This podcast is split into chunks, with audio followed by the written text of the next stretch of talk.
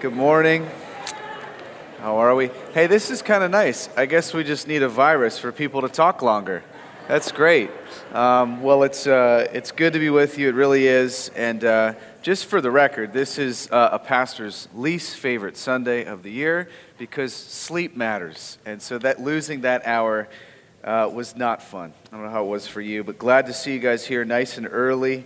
And uh, I just wanted to go over a couple things before we dive into the text. One is um, just as a way to, to care for the congregation well and uh, and be in, informative and not just simply trying to alarm people things that are not necessary either. The newsletter is the primary way that we get information to you guys. So if you're on that, you know that I sent something to you yesterday just to kind of give you guys precautions and ways that we are caring for ourselves and our community and one another as a church. So just take note to see that.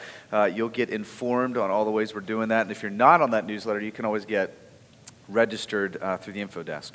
Um, one announcement is our baptism class is next Sunday, so I want to remind you of that. If you've never been baptized as a believer, if you love Jesus, have trusted in Jesus, and have never taken that first step of obedience, that class is really a good first step. And if, even if you're like, I'm not really sure, uh, God might be moving and stirring in you, that's not like I'm, I'm getting dunked, it's more I'm getting informed.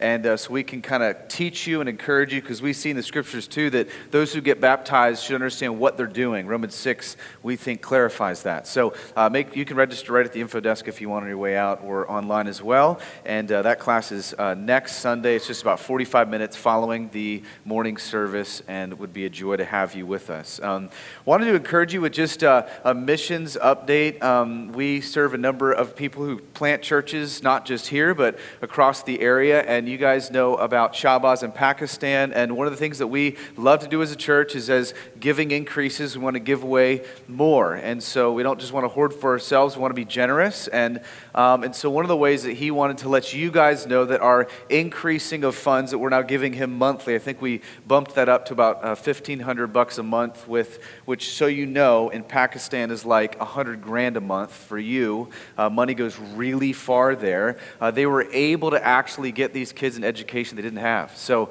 um, super encouraging. He calls it just a, a bounded slavery slavery for these kids uh, that can't learn. And so here's just some of them uh, in their church learning, teaching. They're able to buy a bunch of school supplies and uh, get going in that way. I hope that encourages you, uh, knowing they have the pri- privilege of education because of your generosity um, and the ways that we're loving them. Also, um, don't have a, a, photo for this, but Pastor Wilson and Haiti, they just finished a 40 day fast and praying. Um, they're just juggernaut believers uh, down there, and they just love to seek God's face. And so uh, they just, he wanted you guys to know they've been uh, praying for us in particular, um, praying that we would love him and know him and grow in our knowledge of God. And so he wanted to uh, encourage you as well. They're under a tremendous amount of stress and duress, uh, just with civil unrest and things happening in their country, as I'm sure you know. So I want to pray for them, and then we're going to dive into Second Peter. We're going to start um, a new letter today, uh, Peter's second letter that we just finished his first letter, and I'm excited for all God will uh, reveal to us. So let's ask him for help. Jesus, thank you that we have the scriptures. Thank you so much that we get to learn from you and learn from what you've revealed. We thank you for faithful brothers and sisters in other parts of the world who are laboring for the cause and mission of Christ. Thank thank you for Pastor Wilson. Pray to encourage him and the faith family there today, that you would uh, build them up and give them strength and perseverance amidst deep difficulty. Pray for uh, Shahbaz. He com- continues to minister in a very hostile area of Pakistan, in that brick kiln, that um, you would not only um, be kind in converting more people to the knowledge of the gospel, but you would use him uh, in merciful ways, to engage in ways that are helpful and winsome and practical. And we thank you that these children are able to grow in their education, things that we take for granted here. Thank you uh, for using the generosity of your people uh, to give them a grace in that way. And God, help us uh, just to love you. Help us to be conformed more to the image of your Son by being here this morning. Thank you that we get to worship you and that we get to be among others who believe the same. Uh, use us, conform us, and change us and challenge us in Jesus' name. Amen. Well, uh, we're in 2 Peter. So if you have your Bible, go to 2 Peter. If you don't have a Bible, I always say there's Bibles in the back. Take them. They're um, free for you to take. 2 Peter is a letter uh, by which this is the same guy who just entered, uh, exited 1 Peter, which we talked about elect exiles, which is a guy who uh, knew Jesus, loved Jesus, was a follower of Jesus. He was called by Jesus to share the message of Jesus. He was very human in his ministry. If you read and do kind of a biographical study of the Apostle Peter, uh, he failed Jesus many times. He doubted Jesus, Jesus. But what's amazing is you see Jesus restore him to himself and continue to use him despite him for God's glory and Peter's joy. And so Peter's on the ground writing to people who uh, know what it's like to be oppressed and rejected and opposed and afflicted for the cause and mission of Jesus Christ. And what he does is he basically lays before us what it means to be a chosen child of God, what it means to be an elect exile. And what he did was in the first letter laid all those truths before you. Now what he wants to do is basically basically give you what I call a spiritual slap on the pants to say, let's go now. All right, you know who you are in Christ, you know what is before you, you know the opposition you will receive. So uh, let's go onward in this call of God. Let's run. Let, he wants his believers, his people reading this letter to enjoy assurance. That's a, a main theme in this letter. He wants God's people to enjoy not only who they are in Christ, but as they know who they are in Christ, they can run. Like they can go fulfill the mission of God. And so um, that's the assurance that'll compel us onward in this calling that we have received. Now, um, Peter wants you to grab hold of it and go. Uh, that's what he wants us to do. So it's a, it's a short letter, only three chapters. A main theme is really chapter two, where he talks about false teachers, um, which is why he knows in this onward call, in this aggressive pursuit of taking the mission of Christ forward, he knows that false teachers could deter you. False teachers could deceive you. False teachers could distract you in this onward call. So you're going to see him in chapter one. We're going to only get two verses in today, but um, chapter one, he's basically going to say you need to know the scriptures and you need to know your salvation. Uh, he's going to say that because if you know the scriptures and you know who you are in Christ, you have full assurance there, then false teachers won't distract you. If you don't know those things well, if you're not rooted in those things well, then you're going to be a ready victim. Make sense? And so just keep that in mind as we look at uh, 1 Peter. And he's going to start out in verse 1 of this letter and say this Simon Peter, just letting you know this is him writing this. Simon Peter, a servant and apostle of Jesus Christ, to those who obtain obtained a faith of equal standing with ours by the righteousness of our God and Savior Jesus Christ. So um, Peter starts out and he, he says two things. He says, I'm a servant, and he says, I'm an apostle. And um, I think we would all agree an apostle was the highest calling Jesus could give someone in his earthly ministry. They were a sent one, they were a called one, capital A apostles. There are only 14 men who can call themselves that in the history of mankind. You have the, the 12, right? Then you have Judas drops out, Matthias is added in Acts 1, and then you have Paul. So you have 14 capital A apostles who were called by Jesus and used by Jesus to inaugurate his ministry when he walked on the earth. They spoke divine revelation in those early years, they were the scripture writers. And what you have here is you have Peter reminding us that he is an apostle. And, and really, a basic qualification of an apostle is that you've seen the risen Christ. You see in 1 Corinthians, Peter says, Am I not an apostle? Have I not seen Jesus? And so, um, if someone walks up to you on the street today and says, Hey, I'm a capital A apostle, uh, they're not because they haven't seen the risen Christ in the years that Jesus lived, right? We know him as he's revealed in the scriptures, through our conscience, through creation, through revelation. But he says, I'm an apostle, so here's what he wants you to get he's not just some guy with an opinion. That's why he's telling you that. I want you to know the things that I'm saying in these letters are not just my thoughts, they're God's thoughts. I am an apostle. I've been directed by Jesus. But notice, this is interesting. He starts this letter not with, hey, I'm an apostle. He starts with, I'm a servant. He says that first. He says, I'm a servant and an apostle. Now, I find this helpful because um, I feel like in our culture, we not really into titles, right? Yes, right? You are, even if you don't understand that, right? If you're a doctor, I love you, but it's like doctor, right? Like, like you don't call me a Pastor Reed, you call me Dr. Reed, right? Now, I'm not, I don't have a doctorate. If I did, you'd call me that. Okay, that's what I would make you call me. But I, am I'm, I'm Pastor Mike. I'm, I'm Pastor Reed. I, I, I esteem to be the, the doctorate pastors, right? The, the pastor churches, but not really, but kind of. But, but it's, it's this thing, really into titles, right? Call me by this. Interesting. Peter has full right and authority to just kind of just kind of smirk in front of you who he is, and he's this capital A apostle, but he starts with, I'm a servant.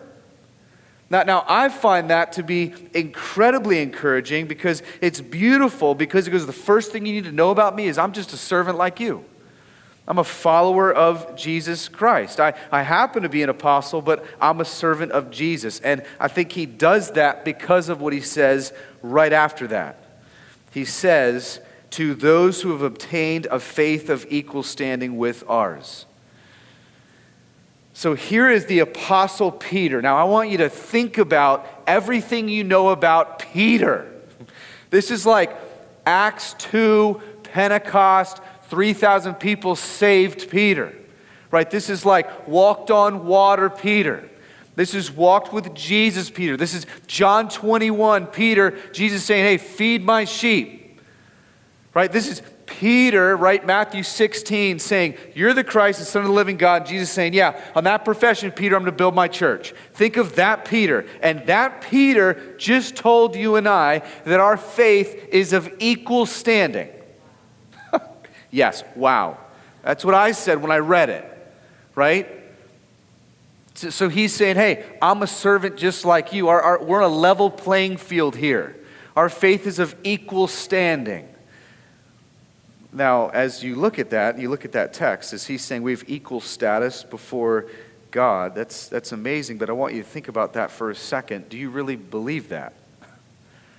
Like, do you really believe that you, if you are in Christ, if you are all that First Peter taught us about God adopting us and God calling us and God saving us and God making his kids, do you believe that you have a faith of equal standing with Peter? Or isn't there like a side of you that thinks he's got like an extra portion? Right? Isn't that a part of you? Like, if we could resurrect Peter and put him on the stage and we, we stood him up here, would you be able to say, yeah, we have a faith of equal standing? Is that something that you would agree with? And, and, as I was reading this, I thought, man, this is, this is just amazing because, yeah, as I was even sitting reading this, I thought, man, I, I don't, I don't know that I believe that. And, and I think that, that Peter's trying to help us understand if you're going to grab hold of this mission that God's called you to, if you're going to live as his ambassadors, live as his kids, you have to do your best to get out of your head that you're somehow this less loved child of God. Right? There's varsity and JV in the kingdom of God. We've shown you that doesn't exist. There's Jesus and people. There's God and people. We read the Bible from a Christian lens, not a religious lens. A religious lens reads the Bible from there are a bunch of good and bad people in Jesus. The Christian lens is there's Jesus and bad people. And Jesus makes them righteous. Jesus makes them great. They're not great. Jesus is great. Right? So he gets praise, he gets glory and our joy gets filled. So he's writing us, showing us that, man, we have a faith of equal standing. I'm a servant just like you. Yes, I have a title. Yeah, I'm an apostle, but, but who really cares about that, man? I want you to know that what we're doing in this calling is of equal value because of who is ours. Not because of who you are, but because of who is ours. Him. That's why we're not going to shut up in this place that there is Jesus and people that Jesus is the center of the story, that Jesus is the cornerstone of the church, that Jesus is the center of the scriptures, that Jesus is the reason by which we see everything. We want him to be magnified, want him to be seen, and Peter wants us to see that too. Um, you know, I was thinking practically there, um, part of my job, right, is just counseling and um, the pastors, elders, we, we meet a lot with just others and counsel and have meetings. And one of the things that always kind of strikes me is we're having conversations, we'll talk about different topics, different areas of the Christian faith, um, is every so often I'll hear this comment, and it's, it's something like this Well, that's you, right? Well, that's you, Pastor Mike. Like you're a pastor. And I'm going, man, I, I have the same Holy Spirit you do. Like, I, our faith is of equal standing. You, there's no one that supersedes you. Like elders don't have anything on you, pastors don't have anything on you, Moses, David, Paul, Peter. I mean, we've all been given the righteousness of Christ. We've all been adopted into the same family. We've all been given the very Holy Spirit of God. So the things that I'm capable of are no different from the things you're capable of. I don't have an extra ounce. Like, I don't have like Mike's righteousness plus Christ. That would screw it up, right? That doesn't help any. So, a lot of people see that and think that. But man, here's what he's showing you is that there is God and there are people, and the Word of God says you have a righteousness that is not yours, and that's what makes our faith of equal standing. And so, if you've believed in Jesus, trusted in Jesus, the truth of the gospel says he takes your sin, gives you his righteousness. So, there is evil level playing field in God's people, and there's one who supersedes everyone, and that man is Jesus. And he wants us to know that. He wants it to be ingrained into your head. He says it's not from the merits, efforts, and actions of us, it's from the merits, efforts, and actions of Jesus, right? So if you've really believed that, you have a faith of equal standing with Peter, with Paul, with Moses, with Joshua, with all the amazing people in the Hebrews 11 Hall of Faith that we're going to share glory with. That's amazing. That's pretty awesome. Um, that's why I love that text in James 5 I think it's verse 17. Elijah was a man just like us. Going Elijah? Like, like, do you guys know Elijah? Like, called down fire from heaven, right? Just scorched stuff, right? Just defeated armies. That Elijah, he's a man just like me, right? I mean, I thought he was different. I thought he had like a different wiring and DNA and blood flowing. I thought he just in somehow hit Marvel Comics. I don't know. I thought Elijah was different. He's saying Elijah's a man just like you and me, just like us. Um, so I would just encourage you is you've got to ask yourself this morning, do you believe that if you're in Christ? And can you put aside your feelings and trust the Word of God? Can you get the, the pride of self pity out of your veins by humbling yourself underneath him. And I love this because why do we have a faith of equal standing? He just answers it by the righteousness of God and by our God and Savior Jesus Christ. Why is our faith a faith of equal standing? Because of the righteousness that Peter received from Jesus Christ. And I love that it doesn't take one verse for Peter to remind us of the gospel again right? He just he can't stop talking about it. He gets two verses into Second Peter, and he reminds us of the great work of Christ. He's reminding us what happens in the gospel, this great exchange that when you believe in what Jesus has done and not what you can do, when you believe in the work and the merits and the accomplishing, atoning, unbelievably inexhaustible work of Jesus Christ on behalf of sinners, that he takes our sin and we get his righteousness, he says, man, that makes us equal. You can't get any more righteous than that. You understand that? Like Peter's not saying that I got Christ's righteousness plus mine. He's saying nothing got added to that. I had nothing to bring to the table. We have all received that, and that's why we have a place of equal standing. Now, um, I think this is why when Jesus comes along in his ministry, um, Jesus enters the scene and he flips the tables on external conformity to internal transformation. You'll see him do this repeatedly in his ministry. You got to take note of it. So, so the religious system was rampant. People thought it was all about what you did, they thought it was all about how you performed, they thought it was all about what you looked like externally to the world. They thought the heart didn't matter. And Jesus enters the scene and says, That's every bit of what matters. And the craziest part is you can't change inside you. You can modify the outside you, but you can't transform inside you. So in Matthew chapter 5, he shows up and he says this Unless your righteousness exceeds that of the Pharisees, you will not enter the kingdom of heaven. let me just say something. Without knowledge of the gospel, that statement is terrifying. terrifying. I mean, the religious, the Pharisees, they were the religious of the day. You should have seen the way that they acted externally. They tithed out of their cupboard. They were grabbing ramen noodles and throwing them in the box. Everything, right? They were looking down, bumping into things to avoid lust, wearing blinders. Like they were doing crazy, silly things to look externally righteous. And Jesus comes along the scene and he says something profound here. And he says, Unless your righteousness exceeds that, you will not enter the kingdom of heaven. What is he doing? Is he's changing how you keep score.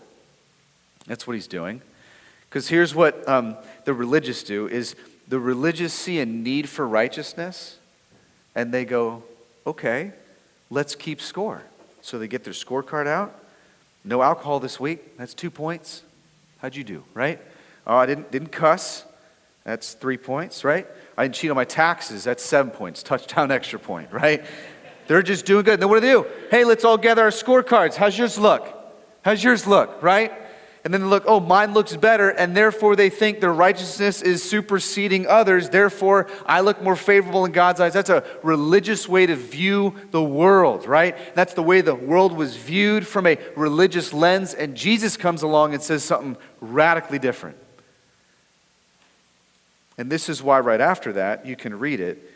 He moves from external conformity to internal transformation. If you keep reading, he talks about these things that you can't keep score of.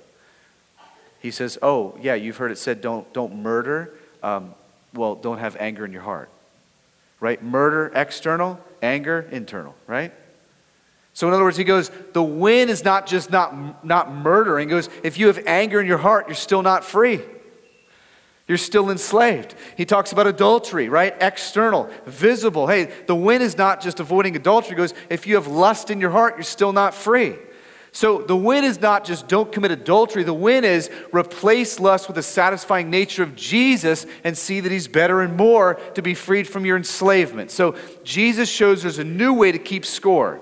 And it's not externally, it's by having an internal transformation of your heart that only He can provide. And I love this because what's so beautiful is what we keep talking about in this place that God is more concerned with transforming your heart than simply changing external behavior. Because He knows if the inside's change, the outside flows.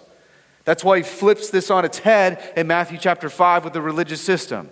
He goes, No, it works from the inside out, not outside in. You can try to do all these things externally, that's not going to change you internally. And this is why Peter just wants us to remember and understand one of the bedrocks of our faith is our righteousness that we have is given to us from something outside of us. It's not something you produced, it's not something that was inside of you, it's not something you could fabricate or manipulate, it's something given to you which transforms you. And this is why I think a danger that plagues many in American Christianity is we are just so religiously lost. We're just religiously lost. We think the motto is behave when it's pursue and be transformed. And even though maybe you've heard Jesus takes your sin, pays your debt, gives you righteousness, we still somehow live in a cycle of, I have to behave in a particular way for God and I to chat. That's not what the scriptures say. It says, Come to me in your sin. Come to me broken. Come to me honest that, that you're a sinner, that you belittle my glory, that you've trotted my planet and taken the king of the universe and tried to make him second place. Just come to me honestly, admit those things, man, and I will shower you with grace. And I will forgive you of that sin. I will atone for it myself. I will appease wrath that was due you in your place, and I will give you eternal life and reconciliation with God. Amazing. Amazing gift. I, I think this rolls into our discipleship. Um, you meet with someone and you're encouraging them and moving with them in the gospel. Um, I think this is a, a, powerful way that it lands on us. Uh, for some of us, maybe you get frustrated because you don't see external righteousness in them that you see in you. So, so what you should do is instead of seeing the finish line, see the progress they've made. Because here's the truth if you only know someone externally but not internally, you don't know someone. So don't just simply monitor them by what you see on the outside. Look at what you see on the inside. Are, they maturing? Are they growing? How's your heart? Are your affections growing for God and Christ? Is your love for Him increasing? What are ways that that's happening? Man, wow, that's amazing the trajectory that you're on. That's how we love and walk with other believers in the faith. So if I could encourage you, enjoy seeing the progress in others, not just the finish line. And then he goes on and says this in verse 2 May grace and peace be multiplied to you in the knowledge of God and of Jesus our Lord. I love this. May grace and peace be multiplied to you. Stop there. How's your week? Right? coronavirus, right? You got grace and peace, work, family, stress, burdens, concerns, sin, entanglements, May grace and peace be. Okay, so, so God's desire for his kids is that grace and peace will be multiplied to you. So, how are you doing? Is, is grace and peace multiplied to you? Are you experiencing that? Because I would argue, if you're like me, many of us are not experiencing that. Why? This is what God desires for his kids. So, why, I mean, he says he wants us in abundance, so why aren't we experiencing that? How do you get it? So I love going through books of the Bible with you, right? How do you, how do you get this grace and peace? Does God just throw this grace and peace into your life? No, look at, look at what he says. I love this. He says, May grace and peace be multiplied to you in the knowledge of God, sorry, and of Jesus our Lord. Please see that. That's why I always want you to look at the book, right? Read it. Don't just listen to what some crazy person says on a stage, including me, right? Like, you look at the book, right? I want to make sure you know I'm not making anything up, that I'm walking in a way that, that you're seeing the same thing in the text. May grace and peace be multiplied to you. How do you get that? Well, Peter answers it in the knowledge of God. That's how you actually get this grace and peace. It says, through this knowledge of God. See, some of us want to try to get grace and peace other ways, right? We, we want God to do something and then we'll have grace and peace, right? God, if you do this, if you fix this, if you change this, if you alter this, then I'll get the grace and peace that's promised to multiply to me. And what's amazing is what's transformative in this text is God says, No, this grace and peace is multiplied to you as you grow in the knowledge of me as you learn more of the character and nature of God, as you behold my glory, as you see the wonders and works of my name, as you remember the righteousness that was credited to you and the sin that I took free of charge, the debt that I paid that you deserved, the death you and you were supposed to endure, I endured. The more you see that, love that, marvel of that, gaze at that, he goes, that's going to change you. That's actually going to lead to grace and peace. That's amazing. I mean, how many of us are chasing grace and peace in other ways? Uh, that's amazing. If we believe the Word of God is true, if we believe the Word of God transforms, if we believe the Word of God when it says something, that's the way it is, we can trust it and follow it, then He's saying something huge here. He's saying it's directly tied to knowing Him. The more you know Him, the more grace and peace you'll have in abundance. That's so good because it's the Bible, right? And then he just gives it to you. Um, I don't know about you, this really challenged me this week. Um, sometimes my grace and peace is just directly tethered to how others are doing, where our ministry's going. Um, and, and what happens is if, if family's not doing well, or this person I love isn't doing well, or um, they're wrestling with sin, or they're discouraged, or ministry's not going well, what happens, man? Grace and peace just tends to go down right? Because I'm tying it to other things. And he's saying, man, grace and peace isn't tied to other things. Grace and peace is tied to all that you have in Christ. And what I believe is, I think, well, it would be different if those things were changed because then I would have grace and peace multiplied. It's like when the disciples come back from their missionary journey, or not the disciples, the 72. They all come back. What are they doing? They're all rejoicing. Jesus, you should have seen the crazy stuff we did cast out demons in your name, and people submitted to us, evil spirits. And what does Jesus say? Don't rejoice in that, man. There are days your ministry ain't going to go well. There are days where that isn't going to be working. He goes, Rejoice because your names are written in heaven. Amazing. So, in other words, if you're going to rejoice in something, rejoice that you know Him and that God knows you because that's stable. That, that, that's, that's sure. That, you have assurance there. You don't have assurance in those other things, you have assurance in that. So place your, your, your weight on that thing, and grace and peace will be multiplied to you. And so I just got to ask you if I, if I was able to be God this morning and say, um, or, or God would give you anything that you asked for, you could only ask for one thing. What's the one thing right now you'd ask for? Think about everything going on in your life right now. And he says, I will give you anything. And it can only be one thing. What are you going to ask him? I, I did this.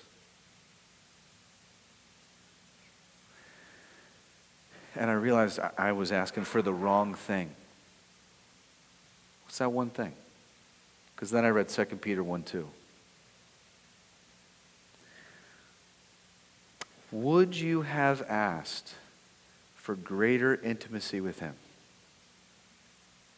Would you have asked for that? Would you have asked for an increasing knowledge of God? Believing that as He gave you that, that would actually be the solution to most of your problems. Right? It's amazing because that's what Peter's saying, believing that greater intimacy with Him, that, that growing intimacy with God leads to peace and grace. That knowing who He is to you, knowing what He's done for you, knowing the truths about His work and His name. Because the truth, truth is, we probably come in here thinking something else many times. This one thing would get fixed or changed, I'd be better, I'd have more fulfillment. Um, I don't know if you've learned, like me, the other ways of chasing fulfillment in life are just constantly frustrating. They don't bring about grace and peace continuously, maybe temporarily, but nothing continues. Eventually, it hits a cul de sac and you circle back, right? And here he's saying, man, this is, this is it. Peter's going, this is what God wants, and it comes from knowing him. He wants you to know him. He wants you to walk with him. He wants you to know that your righteousness is from him and not yours, that it can't be thwarted or changed or altered. He wants you to know who you are. He's, he's not withholding, he's right there. So often we look for it in other things, and God's going, man, the closer to me you get, the more peace you'll have. This is Christianity is not rocket science. Guys, so many people come to me. I don't know why. I just I feel just out of control. I'm like, I don't know. What's sin entangled in? This, this, this, and this. Okay, well that's why, right? I mean, the Bible says, pursue holiness, pursue Christ. Christ delivers you from those things, promising grace and peace. The world will not provide you that. Yet we're just caught in that cycle of insanity, believing what works that has never worked will sometime work, and we just continue to feed ourselves to the lion. And he's showing you you just haven't come to the well that is Jesus. You haven't come to the bread of life where you eat and you're satisfied. You haven't come to the well that you drink and you're full. You haven't come to that yet. And Jesus welcomes us there. Um, think this through. Do you believe that? Just, just, just, just, do you believe that? That grace and peace is given through the knowledge of God. Maybe you just sit on that today. Ask God to help you to believe this truth. Um, this is why when you get out of Western America and travel, if you haven't, you should. Probably not right now, I guess. But you should probably, though. Um, but but we, you get out of Western America and travel these places. I've been to the Philippines, done missions work there. It's why we purchased a kindergarten in the Philippines through the work of our church in the first like two years that CAB existed. And I went to Dumaguete and other places uh, near Manila, and they are in the under 2% poorest of the poor. I mean, trust me, your eyes have not seen poverty like that. You, you've, not, you've not seen the way people are living. And what was amazing was I, we were working and I had to do pastoral training over there, and I felt so stupid. Like, why am I encouraging you? like, like, like you're actually really on the ground. I'm whining about his AC and heat on today. And know the light's gonna be dim enough or bright enough. Or, I mean, you guys are just laboring literally in mud bowls with people on top of each other, seeing dead refugee camps next door. Like, I don't, have a, I don't have a framework for that. I'm supposed to come here and encourage you and teach you how to pastor? You know what's so amazing to me? You know what brought grace and peace to those brothers and sisters? Not the circumstance, it was knowing Him. That was it. Their joy, their gladness, their peace amidst horrific experience was that they were growing in their knowledge of God. I ask all of them, what sustains you? Him. What keeps you going? Knowing Him. See, the true gospel is only something that works everywhere, right? Prosperity gospel doesn't work everywhere. You have to understand that. You being healthy, wealthy, happy, everything always working out, that gospel doesn't exist, and that gospel doesn't work everywhere. The gospel of Jesus Christ works everywhere for the prideful, for the self righteous, for the poor, for the rich, brings everybody the same epicenter and brings you to Jesus.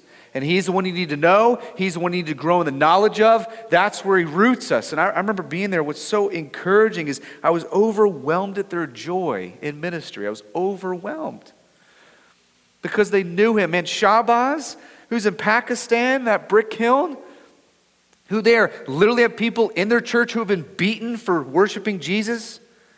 I mean, what, what, what gives them grace and peace? Knowing Him. Knowing Him growing in their knowledge of God, growing in their understanding of what Jesus has done. So let me just say this um, in a different way for us. If, if taking these texts, if you go into a counseling session or a just a time or a growth group, and you, your approach is, this is going to fix my problem, this is going to fix my issue, experience has shown you bail quickly and don't stick with it. Okay? But if you enter into that counseling session or you enter into that pr- moment of prayer, you enter into that growth group meeting, and your goal is, man, I want to see more of the knowledge of God here. I want Him to re- reveal more of His character and nature. I want Him to reveal more of the spaces by which I'm not believing that or seeing that rightly. Odds are, history will show you stick with it. You don't bail. You want to know why? Because you're getting caught up and swept up by who God is, growing in the knowledge of Him, and not Him simply fixing things you don't like. Which is why people bail on Christianity, right? Well, God hasn't fixed this. That's not what He promised you. He promised you Him. And He wants you to see Him. And he wants you to love him and grow in him and be swept up by his glory. 2 Corinthians 4 says, We're transformed by beholding when we look at him. We're changed from one shade of glory to the next. I think it's chapter 4, verse something. No, it's chapter 3, verse 18. Right? This is this whole idea. We need to press in and figure out who God is. And if we go in like that, we begin to be transformed, which leads to good works, which begins to be a life that bears fruit. Let me just show you a place this same wording is used that Peter uses in a different way. The Apostle Paul said it. Same wording, same use, same meaning. So Paul writes, different apostle, to the church of Colossians. He says, Walk in a manner worthy of the Lord, fully pleasing Him, bearing fruit in every good work, increasing in the knowledge of God. You're going to see it all over the New Testament now that I said it, right? Now, now here's what's amazing when you, when you see this. I bet a number of us are going, Yeah, Pastor Mike, I want to know how to walk in a manner worthy of the Lord. I want to know how to please Him. I've never met a Christian that doesn't desire that. I want to bear fruit. So, what do we do? We just try to do it, right? I'm going to live a life pleasing. I'm going to muster it up. I'm going to white knuckle Christianity for the rest of my days. I'm just going to try to be a religiously active, good, moral, behaving kid. We're so religiously lost. You know what's amazing? He writes it in a circular way really, because that's the way Paul writes, really what he's saying is you grow in the knowledge of God, and that leads to a life pleasing to Him, which leads to good works that bears fruit. That's how you should read that. As you're increasing in the knowledge of God, the rest follows. You don't do good works and fall in love with Jesus. Yet everyone thinks that. I don't understand. I go to church, right? I don't understand. I do good deeds. Why am I not following, falling in love with Jesus? Well, you, you need to get to know Him. Okay? You, can, you, need to, you need to read the scriptures that reveal to you who He is and what He's like. And as you grow in the knowledge of God, as you increase in His character and nature, and understanding that is who you are under Him, you become showered with grace, peace is multiplied to you, and good works begin to flow, not vice versa. It's so incredibly important that we see this and that we understand this. I love that Paul doesn't leave us hanging here. He says we do these things because we understand a knowledge of God. We have a knowledge of God that leads to works. And then he says it, I love this. I'm going to end with this. He says it in another way, just with different words. He says, May you be strengthened with all power according to his glorious might for all endurance and patience with joy. Sorry. It's just, God just humors me sometimes. Because now he's saying, in this text, the power we need to press in and know him that leads to transform lives is not yours. Like, you don't even muster that. Like, your desire to even increase in his knowledge, you don't get praised for. He actually does that. He grants it. It's our job to ask for it, it's our job to submit to Him, to plead for it, to put kindling in place, but we can't muster it. This is why the Bible, over and over and over again, He gets praise, He gets glory, He gets worshiped. Why? Because He does because he gets all praise, all worship, all glory for all things. And, and this is why I love this. If you've been given the grace to pursue him according to this text and know him deeply, it's because he's been merciful to you. It's, it's because he's showing you grace. It's not because he looked at you and said, you know what? Man, they need to be on my team. How is the kingdom of capital C Christ going to survive and make it 100 yards into the end zone if I don't have them? God's never said that. You know that? He's never said that. He's never looked down and said, How's this going to work out? I need him and his gifts. Never said that. And I say that because this is so wildly popular in American evangelicalism. You'll hear people say, Man, but I, am I'm, I'm so gifted in this and this and this, God has to use me. There's never been a day God woke up and said, Oh my goodness, I missed it. I missed it. I missed it. I missed it, right?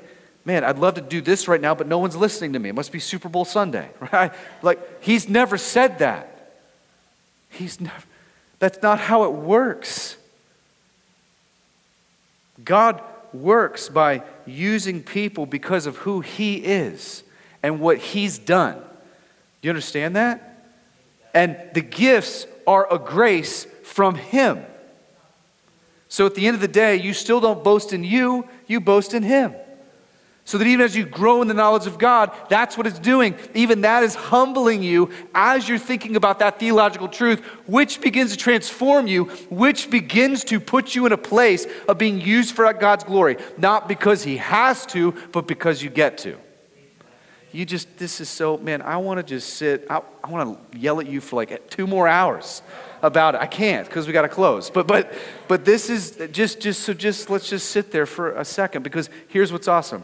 You know the next verse Peter's going to say next week? I'm going to show it to you. And just read it.